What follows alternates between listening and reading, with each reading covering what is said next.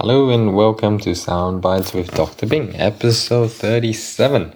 Well, today I wanted to talk about a whole bunch of different things, but uh, specifically, I wanted to focus on a research that was published in The Lancet by the Harvard School of Public Health and the Icahn School of Medicine at Mount Sinai. Uh, I believe I've covered something similar in the past, and what they have found is that the Harvard School of Public Health have found that exposure to chemicals uh, in many children actually leads to a direct effect on the creation of disorders that are labeled as ADHD as well as other mental disorders. One of the chemicals that is said to be having this effect is fluoride and variations of fluoride. Now, governments have been artificially artificially fluoridating water for many many years despite the lack of effectiveness in preventing tooth decay and also the risk of dental fluorosis. The research actually began in 2006, which initially looked at the effects of various industrial chemicals on neurodevelopment.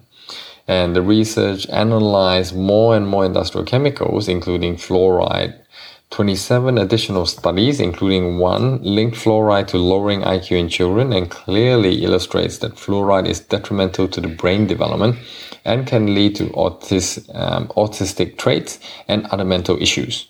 And the issue here has been coined a silent epidemic.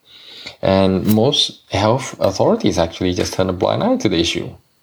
Now, the two main researchers involved in the study uh, actually agree that the reasons for this increase of chemically related neurodevelopmental disorders is because of the increasing number of untested chemicals.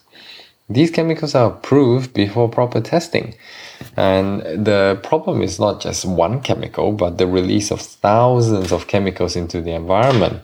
Then how these chemicals actually interact and they synergize to cause worsening problems is is hard to imagine. So, I mean, even heavy metals, we know that lead is poisonous, but lead with arsenic, lead with aluminium, lead with mercury just synergistically multiplies the damaging effects.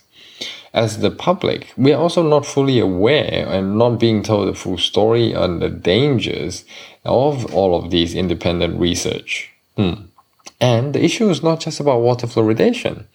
It extends to, for example, vaccination of our children but it's not something I'm going to go into. It's uh, something that you definitely need to read more about.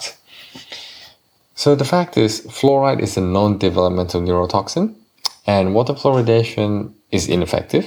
So individuals who choose to use fluoridated toothpaste or choose fluoride treatments, you know, that's that's acceptable if you decide to do that, but you really should know what the harmful effects of fluorides are and how it can damage your teeth and your body.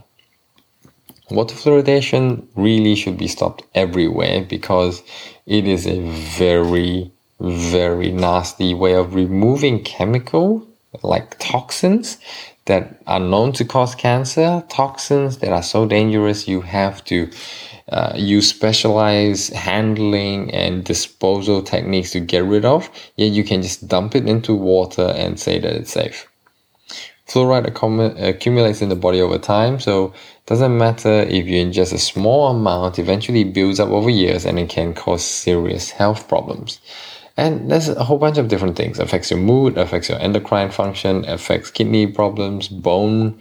It can cause cancer, lowers IQ, calcifies your pineal gland, gives you arthritis, so on and so forth. Now, with regards to fluoride, there's another aspect of it that is not talked about, and that is how it affects your thyroid gland. Iodine can be displaced by chlorine, fluoride, bromide, and anything that is lower in the periodic table. That being the case, if you drink fluoridated water, you are going to get hypothyroidism as a secondary result of iodine deficiency because it, the iodine is being displaced. Another reason why fluoride is no good and you should avoid it. If your teeth is that important, don't eat sweets. Do other things to neutralize the actual acid in your mouth instead of utilizing fluoride. There are many other products on the market that do not have this side effect. Okay, man, that really turned out more to be a rant. But what I wanted to impart is there are lots of different chemicals that you hear about, like bisphenol A, uh, PFOA, which is in non-stick Teflon pans, flame retardants. Uh, yeah, there's just tons and tons of different chemicals in your daily environment that you need to be on the lookout for and you need to learn about. I'm going to take you through some of them, but as usual, you know, I'm directed by your questions. So if you ask me a question, I'll be happy to answer them. Okay. You have a fantastic day. Again, Facebook me, Dr. Bing, and let's get the conversation going.